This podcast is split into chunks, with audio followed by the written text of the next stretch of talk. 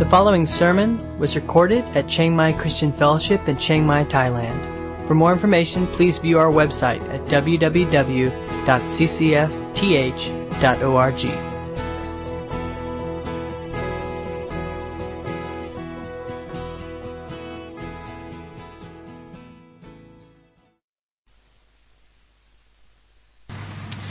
Uh, maybe you've had this experience. Uh, you get into a really good book, and uh, the, just just one of those books that the story just grabs you, right? And you read along, and uh, you get caught up in the tension and drama and suspense of the story. And you know, there's the damsel in distress who desperately needs to be rescued, and you find yourself just, you know, just worried about her, right? And along comes the hero of the story who's going to rescue her. And uh, you see as the book gets towards the last pages, you're drawing to the end of the book, and you just have such anticipation of how this is going to end. And it seems impossible, and the author's done a brilliant job of, you know, sealing up every conceivable solution to the problem. And you just go, man, I don't know how this is going to end. And you just feel so nervous, and you get tense, and you get drawn into the book, and it's already you know, past midnight, but you just can't put the book down. So you keep reading on into the wee hours of the morning because you got to resolve this story. Uh, you just know you can't go to sleep until until she gets saved, right?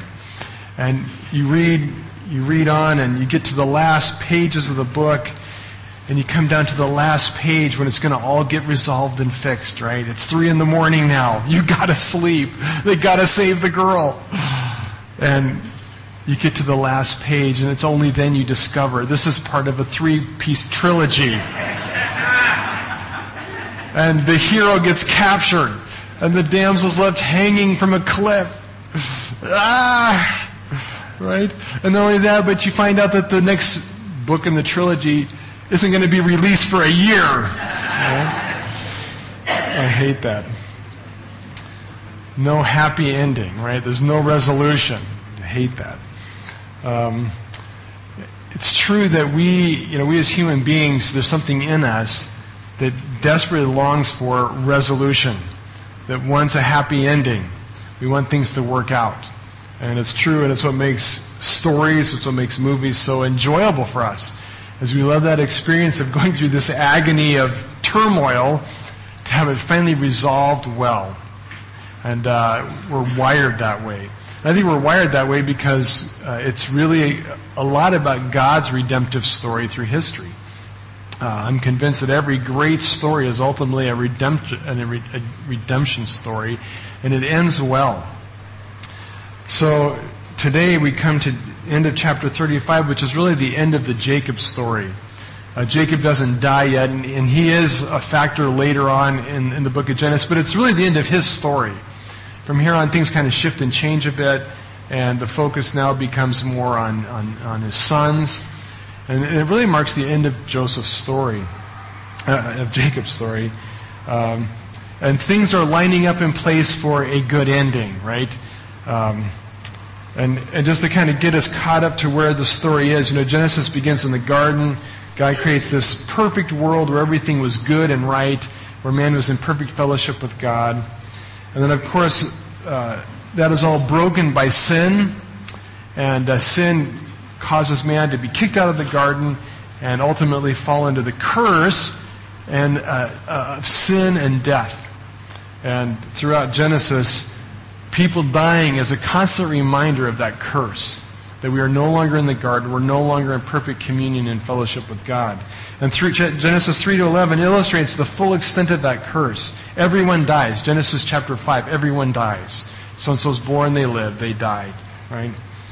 Uh, then in Genesis chapter 6, uh, God comes up with this statement The Lord saw that the wickedness of man was great in the earth, and that every intention of the thoughts of his heart was only evil continually. Everything is under the curse. Everyone is fallen and broken. And the Lord was sorry that he had made man on the earth, and it grieved him. And he sends the flood and he destroys every living thing. But then with chapter 12, there's, there's kind of a new story. And Abraham comes on the scene, and God reveals himself to Abraham and he makes these amazing promises. And he says, Abraham, I am going to bless you. And in Genesis and throughout Scripture, the blessing is really the antithesis of the curse.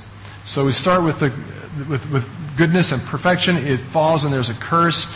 But now God promises to bring blessing, which will be the reversing and undoing of the curse, right? And so he makes this amazing promise to Abraham that he will bless him, that he will make him a great nation, that he will inherit a, a land of promise, and that ultimately through Abraham all the world would be blessed. Okay? And that blessing again is an undoing, a reversing of the curse. So uh, the story all of a sudden now has the promise of a happy ending. And so it goes with Abraham, but Abraham himself dies, like everybody else. Um, and at the end of his life, honestly, very little of the promise is realized. And he's living mostly still in a world fully under the curse, uh, with the hope and promise of blessing, but not exactly a happy ending. Um, and we find Abraham living between curse and blessing. Uh, of course, he has his, uh, his son Isaac, kind of the same story. Then we have Jacob comes on the scene. And Jacob is born fully in the curse, okay? He's a, he's a guy who's fully consumed with himself, absorbed, selfish. He, uh, he tries to steal the blessing, right? He tries to take control of his own affairs and tries to connive God's blessing in his life. And things don't go well for him. And it, because of his conniving and his stealing, he cheats his brother, he dishonors his father. He ends up fleeing for his life and spends 20 years dealing with another conniver and cheat, his uncle Laban, who becomes his father in law. But through this process, God reveals himself to, to Jacob. And he makes promises to Jacob. He says, Jacob, you will be blessed. I'm going to reverse the curse through you and your descendants. I'm going to make you a, a king, a, a, a great nation. Out of you will come kings. I'm going to give you a land of promise, and you will be a blessing to the world. Right? So there's the hope that the curse will be undone. And uh, after 20 years, Jacob starts his way home, and God is fulfilling promises. God's promised he would be with him, and he has been, and he takes care of him, and he finds peace with his brother Esau. And finally, we come to uh, Genesis 35, and Jacob's almost home. He's about to be reunited with his father. And. Um, you know, here's this guy who's been through this huge ordeal. Finally, he's on his way home. It seems like life is going well for him. And then things fall apart. And it's interesting, uh, you know, verse 8 to me, verse 8 is the first sign of trouble, right? I mean, here Jacob is at Bethel, the place where he met God before, the place where God reveals him to Jacob, himself to Jacob again. Uh, he worships God has this great time of communion with God. And right in the middle of this, right in the middle of his time at Bethel, out of the blue, the author drops this note Deborah dies at Bethel, right? Now, who is Deborah? Well, it's Rebecca's nurse. How she ended up in the camp with Jacob, we don't know. By this time, she was probably very old, quite old. She had been, uh, in a sense, Jacob's mother. I mean, she'd been a significant part of raising Jacob. And she dies, right? Uh, and they bury her beneath this big oak tree, and the oak tree is named what? Oh, praise God, she's gone to be with Jesus. no.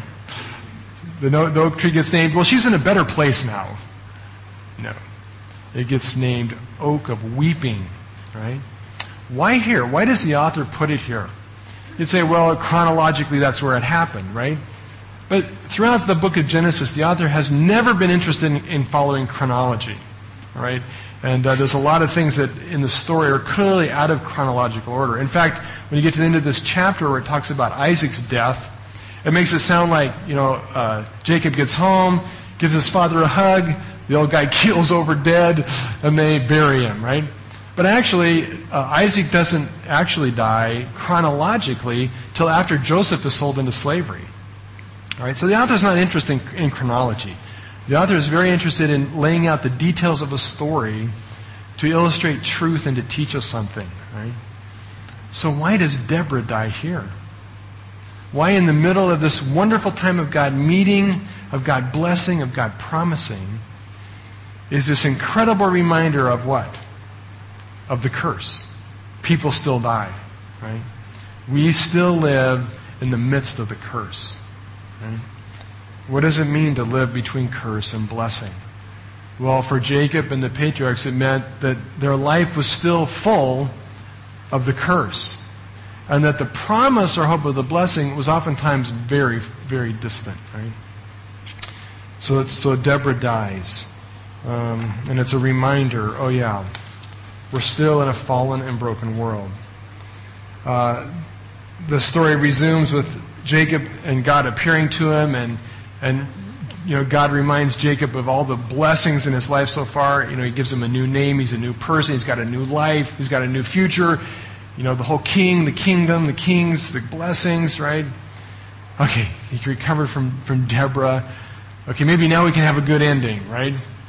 What happens? Instantly, they're on their way from Bethel to, uh, to Hebron. They near the vicinity of Bethlehem. Rachel goes into labor. Right? Remember, Rachel is Jacob's favorite wife, his first love. Really, the only wife he wanted.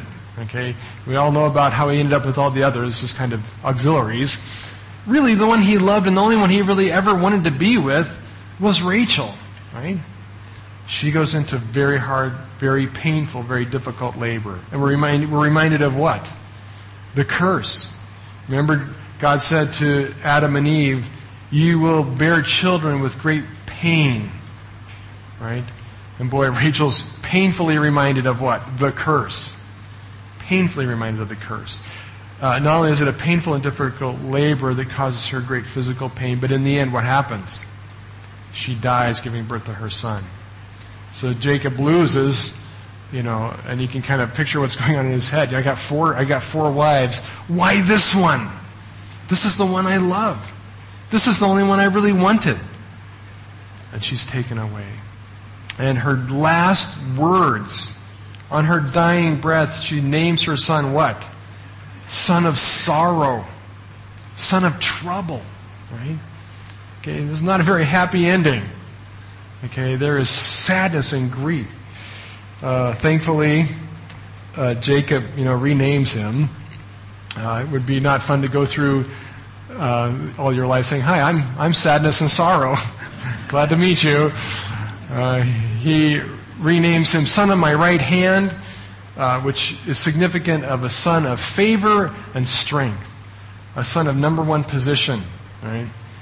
Uh, which highlights, and we'll see this in, a, in, in the ensuing chapters, uh, brings back into sharp focus some of Jacob's flaws that are still quite evident. And uh, the character flaw he still hasn't got over is that he favored Rachel so much and fa- favored Rachel's son so much that it caused incredible strife and jealousy among the rest of his family. And that's what drives the next series of stories around Joseph, right? Uh, I can see this introducing, you know, uh, hey family, look at our new baby. You know, his mom called him son of sorrow, but I'm going to call him my favorite son. How do you feel about that, right? Introduce, uh, well, mention me my new favorite son, which just, you know, put all you down a bunch of notches, right? Um, so there's the curse. Um, then it goes, it gets worse. So they travel on. They get south of the area of Jerusalem, almost to Hebron, and they're camped at a place called Migdal Eder, which means Tower of, of, uh, of the Sheepfold. And they're camping there. And it says that Reuben has an incestuous sexual relationship with one of Jacob's wives, Bilhah. Okay? Oh, this is just getting this is just getting better and better all the time. All right? Um, the firstborn son, all right, goes out and has this incestuous relationship with, with uh, not his mother, but a mother figure in his family. All right? Horrible. Okay, horrible. This is an atrocious sin. Interesting, in any culture, in any place in the world, this is really frowned on. Okay? You know, America's all over the place is passing all these wonderful laws making homosexual marriages legal. Okay? Even in America, nobody's trying to pass this law. that says sons could marry their moms, right? Okay, there's, there's just something absolutely in every way wrong with that. And here's Reuben doing this. Uh, are we still in the curse? Oh my goodness. Yeah. The curse is everywhere. Okay, total depravity. And we jump back to God's assessment before the flood. The evil intentions of their hearts are everywhere continually. Okay, here's Reuben, vile, disgusting, right? Why would he do this? Well, throughout the Old Testament, this kind of um, incestuous relationship most often is a, is a means of usurping power. Okay? Uh, we don't know how much he was or was not attracted. He gives no, thankfully gives no details of the story. We don't know how much Bilhah was involved in this. Uh, what we do know from the rest of the Old Testament, though, is oftentimes this was a way of usurping power. Absalom did this to David, remember, when he took over the, the, the, kingdom. What does he do? He puts all the concubines up on the roof and in public sleeps with them all. As a statement that I am taking over your kingdom?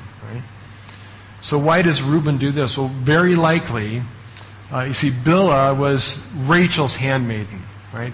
The number one wife is now gone, and he's going to make sure that her maid does not take the number one position, right? And he's going to guarantee that, yeah, yeah, you have your favorite son, but he strikes at the very authority of, Abraham, uh, of Jacob to assert himself as the number one son by usurping that sonship and that authority, right? By stealing from his father what his father would, would freely have given, right? He usurps uh, the right of sonship. He, res- he usurps the power and authority within the family by this blatant statement, right, by sleeping with Bilhah. Okay, not a nice son, right, and incredibly disrespectful to his father, right. And poor Jacob says he heard about it, right? He heard about it. We don't know what he felt about it. We know what he did about it at this point in the story.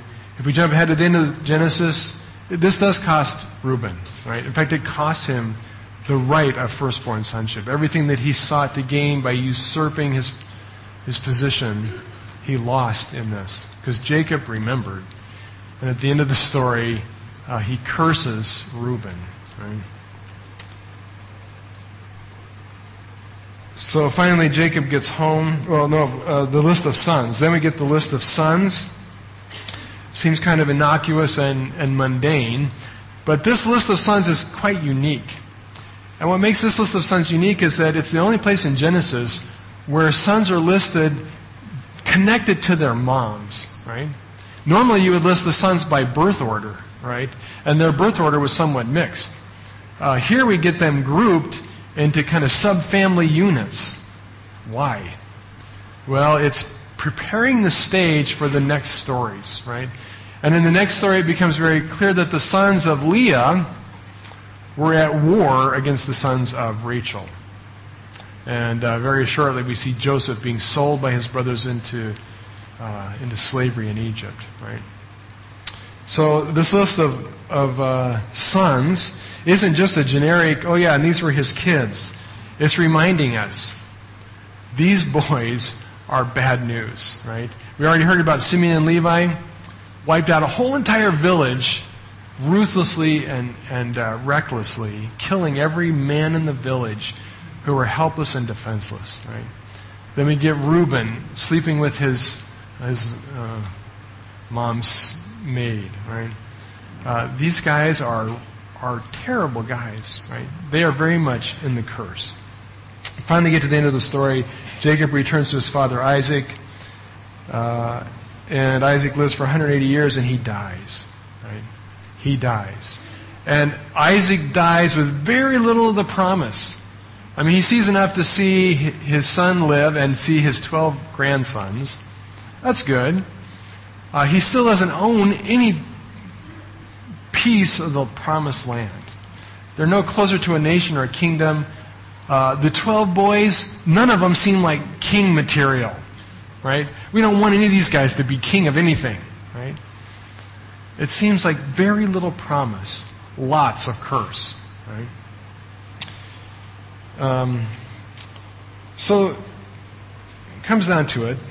The Jacob story ends, for me personally, in a very disappointing way. It's just disappointing. It's like, is this all there is? Well, you say, well, you know, it's just, it's only chapter 35. There's 50 chapters. Don't get so impatient, Tim. You got to read to the end of the book, right? So let's jump ahead to the end of Genesis, right? How does it end in the end of Genesis? Well, this is how it ends. Uh, Joseph has gone to Egypt. The book of Genesis ends with the whole family in Egypt. It ends with not one single person living in Canaan, right? And we know where this whole Egypt thing leads, right? 400 years in Egypt, where they end as slaves oppressed by the Egyptians, right? Um, that's kind of disappointing. kind of a letdown. Well, we could jump ahead even further. Um, say, well, you know, that's not actually not the end of the Pentateuch. You've got to get to the end of the Pentateuch. So we read Exodus. Uh, God raises up Moses and he sends deliverance. Okay, now we're talking. And uh, he leads the people out of Israel, out of out of Egypt, and uh, they get into the wilderness, and God meets them and does incredible things and wonders and signs, and he redeems them. And he's about to take now a pretty good, I mean, potentially a nation to the promised land. And what happens? They don't want to go. Right? They die in the wilderness. And while they're there dying in the wilderness, Moses, the great leader, gets disqualified. And he's permitted from entering the promised land. And that's where the Pentateuch ends. Okay, on the verge of the promised land with their leader, disqualified. Okay, well, there's Joshua. Okay, let's go to Joshua. They finally get into the promised land, and under Joshua's leadership, they take over the land. And they now become kind of a quasi nation. They actually have the land of promise. There's hope for a good ending. But what happens? Well, they don't actually quite take possession of all the land. And the book of Joshua kind of melts into the book of Judges, which is horrible. It's the worst book in the whole Old Testament, right? They're anything but a nation that reflects God's glory they make the, they, I mean, they would make their, their 12 forefathers proud, right? They're immoral, they're disgusting, they are wicked, right? They're fully under the curse. Sure, they got the promised land, but honestly, they were better off in Egypt, right? So you go, well, you know, it doesn't end there. You're right, it doesn't. Let's go jump ahead. Fast forward, David. Oh, David. Now there's a guy we can we can have hope in, right? sets up the kingdom, sets up the nation. They become, they become a true nation, and under David, they have some glory and some worth. And David shows himself to be a great king and leader. But, but then you get to the end of his story, and how does it end? He sleeps with Bathsheba. Uh, from then on, his family is filled with strife and conflict. The last great event of his life as king he orders a census which brings down the wrath of God, and God kills thousands of Israelites because of David's foolish sin. Right? In the end, he was not nearly as good a king at the end as he was the beginning. Well, then there's Solomon, kingdom of glory. God bless a man blessed by God, who God pours out incredible wisdom, right? And incredible wealth. And the nation expands, the kingdom becomes more than it ever has been in all of history. Glorious, incredible wealth, builds the temple, worships God, is a man that we can, we can have hope in. There's Solomon, wise, godly, but he has kind of a habit. He likes foreign women, and he makes all of them, I mean all of them, his wife. right? And they do what? They lead his heart away into idolatry. So here, this great king who started well ends following and worshiping false gods. Right? Well, so the story goes through the Old Testament, and finally, it ends here. Uh, it ends with the divided, the kingdom divided into two, north and south. Both end up being exiled, drug out by the Babylonians and the Assyrians. A remnant makes it back to Jerusalem, kind of rebuilds. It's never again a kingdom of significance. Its kings are never true kings. It never has God's glory. The temple is never what the temple of Solomon was. Right? And you get to the end of the Old Testament, and if you read the whole story, it's disappointing. Right? It's just disappointing. There is no happy ending. Right? Well, did you ever wonder or notice how eager the Jews were for the Messiah? You, th- this should make sense. I mean, you see the Old Testament in this perspective, you should know now why they were so desperate for the Messiah. Right? I love the woman at the well. She's not even a Jew, she's kind of half Jew, she's a Samaritan. And Jesus is talking to her, and, and uh, he's trying to explain to her that he's the living water, that he can, he can fix her problems. And she kind of has this uh, great, I love this, she has this great theological debate with Jesus. you know, way to go. And uh, in the end, she says, Well, I don't know. You know, someday the Messiah's going to come. When he comes, he's going to explain it to us, right? That's our hope. Our hope is the Messiah. And indeed, for Israel, you know, they were desperately in search of a happy ending. They were desperately in search of all this curse being reversed and the blessing coming, right? Well, praise God, there is a better ending. And indeed, the Old Testament is not the end of the story, right? Uh, this may be the, be the end of the Jacob story, but it's not the end of the story. And we know that, right? We know that um, after 2,000 years of very disappointing endings, um, there was a day when the Messiah came, right? When Jesus came. And when he came, he made things right. right? And ultimately, uh, the blessing that God promised through Abraham, uh, that he said would come through your descendants, was com- fulfilled and completed in who? In Jesus, right? Jesus was the ultimate blessing who would undo all of the curse. Uh, Jesus would set things straight. And as the Samaritan woman so profoundly declares, the Messiah will fix it. The Messiah will explain it. And you see, Jesus came as the full and complete ending of the Old Testament story. Uh, so he was, he was the perfect com- and complete fulfillment of all the promises to Abraham. Right? Uh, he would set up a, a holy nation, a nation of, of priests, right? And we are part of that nation through Christ, through the Messiah. Uh, he promises, uh, he, he, is the, he is a better redemption. When God redeemed Israel out of Egypt, um, it, it, wasn't, it wasn't perfect. The redemption that Jesus brings doesn't just bring us out of political bondage. The redemption that Jesus brings redeems us from what? From the curse, from sin and death. Uh, you see, throughout the Old Testament, they are never relieved of the curse. And sadly, what they long for in a Messiah, the Messiah they sought, would also never solve the problem of the curse, but Jesus did.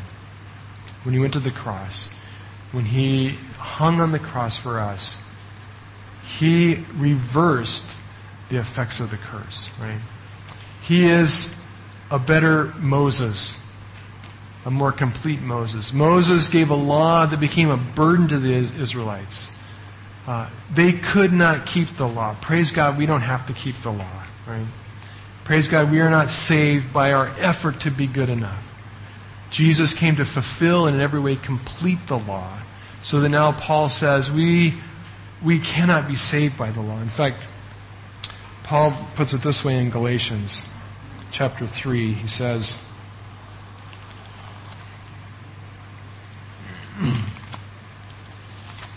Galatians 3, he says, O foolish Galatians, who has cast an evil spell on you? Oh, let me back up. Uh, Galatians 2. Uh, For when I tried to keep the law, it condemned me. So I died to the law. I stopped trying to meet all its requirements so that I may live for God. I have been crucified with Christ. It is no longer I who live, but Christ lives in me. So I live in this earthly body by faith in the Son of God who loved me and gave himself for me. I do not treat the grace of God as meaningless. For if I keep the law, for if I keep for if keeping the law could make us right with God, then there would be no need for Christ to die. See, Jesus was a better Moses, right? We don't have to keep the law anymore. Jesus completed it fully. Jesus is a better David, right? He is King of kings and Lord of lords. His kingdom will never end. It will never be corrupted, right? Uh, he brings a perfect kingdom and nation ruled by justice and truth, right? Uh, he is the fulfillment of all that the prophets pointed toward. Right? He is the better ending. Right? And the good news is just that. There's a good ending. There is hope. And the curse is being unraveled and undone by the work of Christ accomplished through the cross and through the resurrection. Right? So the good news for us is that we have the potential of a different ending. Uh, now, we start with the same old story. Okay, it's important to get this one right. Okay, we start and we are born into the same old story. Uh, let's go back to Reuben for a minute. Uh, horrible guy, right? Awful sin, as vile as it gets, right? But the reality is that there's a sense in which all of us are like Reuben. Because all sin is ultimately usurping God's place. Right? You go back to Genesis chapter uh, 3 at the fall. Uh, Adam and Eve, when they sinned, what, what were they trying to do? They're trying to be like God, right? They were seeking to usurp God's place as ruler over their life. Really, there's a sense in which we are all start out just like Reuben and Simeon, just like Jacob did, just like all of them did. We all start with that same old story, born into the curse. Right? What it means to live between the curse and the blessing is that we start our story fully in the curse. Cursed by sin, uh, dominated by its oppressive rule over us. But the good news is that the good news is that we have the hope of a much different ending. um, and God did give Jacob, you know, a long journey, a changed life right? Uh, David was a man after God's own heart in spite of his failures. Um, they had hope, but how much more hope do we have because of Christ, right? Because of all that Jesus finished and accomplished, we have the potential for a much different ending. Because we've been given, through Christ, the outpouring of the Holy Spirit that gives us a power and a potential to live so much differently. Right? The expectation in the New Testament is not that, well, you'll start well, but, you know, like all of them, which, which you go through the Old Testament, they all end not so good, right? They, they, they hit their high points, but for every one of them, it's kind of a downhill slide after that. The good news is we have a new hope and a new expectation, right? None of us should think, well, you know, I pretty well plateaued. I think from here on it's down, right? Downhill. Now, some of us physically, maybe mentally, that's true, right? I think I'm kind of on the downhill slide. Just don't remember things as well. Um, not as fast, not as strong, not as bright, definitely not as good looking. It's, it's going downhill, right? But spiritually, it doesn't have to be that way. We have the potential for an incredible ending of faithfulness and godliness. In fact, that's the New Testament expectation that we are daily supplanting and overcoming the effects of the curse. I love it. Paul says, It's no longer I who live, Christ lives in me. Christ lives in me. My life is now animated and empowered by Jesus himself. Right? That is the glory of a different ending. Right? The glory of what it means for Christ to reign in us. So it's the same old story, but with a much different ending. Well, you might say, well, that's all well and good, but the reality is that I feel quite cursed some days. You feel that? you know, maybe you feel a lot like Jacob at the end of his story. You know, you think you've had great spiritual success and victory, and you feel like you met with God, and He's appeared, and He's promised blessing, and the Holy Spirit's been poured out, and you got all excited, and then you turn around and wham! There's the oak of weeping. There's the child of sorrow. There is suffering. There is death. There is opposition. You ever feel that way? Right? You're going, this is not looking like such a happy ending to me. Right? Well, just like the Jews in the Old Testament looked toward the Messiah, we must be looking for the Messiah. You know, uh, when you, when you go back to the time of Jesus, you know, that was the talk. When you went to the temple, everybody was guessing is that, is that person the Messiah? Is, is this the year the Messiah comes? When he comes, where will he come? It's interesting, there's a, an Old Testament commentary, a Targum, uh, on, on Genesis 35 that talks about Migdal Eder. Now, you all love Migdal Eder, right? Migdal Eder, you know, the sheep tower. Okay, it's like, what's the significance of that? Um, well, to the Jews, this was the significance of Migdal Eder. You know, Migdal Eder was near Bethlehem. and since the Messiah would be born in Bethlehem, the Targum said the significance of this is that the Messiah is going to appear at Migdal Eder, right? Okay, this is what, this is what they lived and breathed. Okay, they were consumed with what? The hope of a, of a better ending, with the hope of Messiah, right? How consumed are we about the return of Messiah? Right? The sad thing is, we've gotten so good at being comfortable and happy where we are. We've got so comfortable with our moderately happy ending, we lost sight of the ending that is to come. Right? Uh, the Jews knew the ending had not come yet, and they were quite depressed about it, and they were, they were living in focused anticipation. Focused anticipation of the Messiah. Um, we ought to be people who are searching for a happy ending, the happiest of endings, right? And this is not it. Okay, as good as this is, this is not it. And when you have bad days and you go and you're reminded, oh yeah, this is not it, right? Uh, and there are troubles, and there's weeping, and there's sorrow, and there's loss, and there's death. Uh, we need to remember the hope of the resurrection that at the final day the trump will sound, right? And Christ will return and he will catch up the dead and he will catch up the living and we will reign with him forever. Are you anticipating that trumpet blast? Right? We ought to be. The New Testament is clear over and over. Don't, don't look to today. Right? This is not the end. Right? The end of the story is when Jesus returns. And praise God, He's coming back. And I don't care how bad the economy gets, I don't care if we run out of oil, or we run out of electricity, or, you know, nuclear radiation boils the earth. God's coming back. Jesus is coming back, right? And you know what? We are going to be a part of the most grand and glorious ending ever, right? As bad as it is now, hang in there because it's going to get a lot better. Right? It's going to get a lot better. And you may die somewhere before it comes, but don't worry because uh, if you die, Paul says you get to you get to see Jesus coming first. You get resurrected, and you're going to join with Jesus when He comes, and He's going to call up the living, and we will live and reign with Him forever. That's a happy ending, right?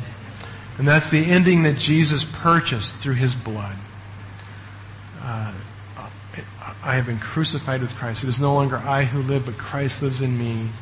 In this life I now live in the flesh, I live by faith in the Son of God who loved me and gave himself up for me. Let's pray.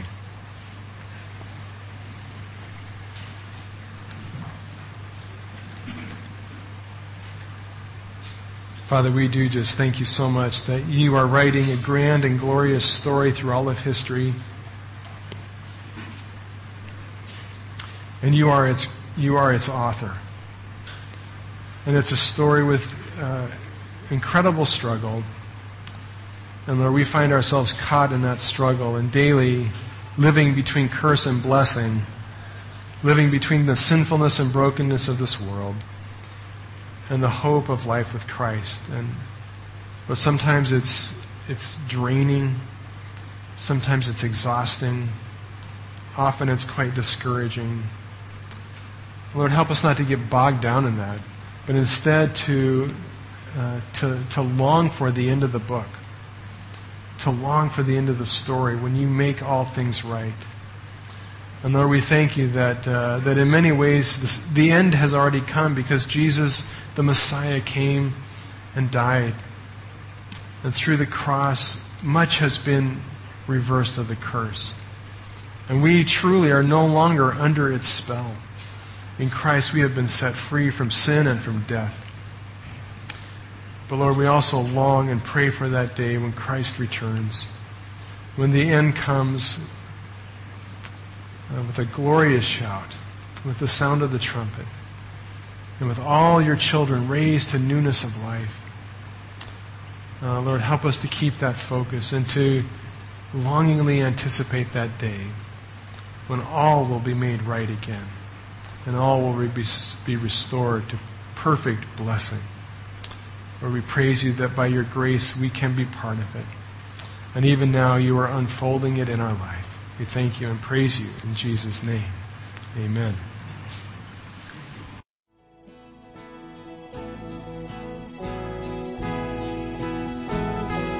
You've been listening to a sermon recorded at Chiang Mai Christian Fellowship in Chiang Mai, Thailand. For more information, please view our website at www.ccfth.org.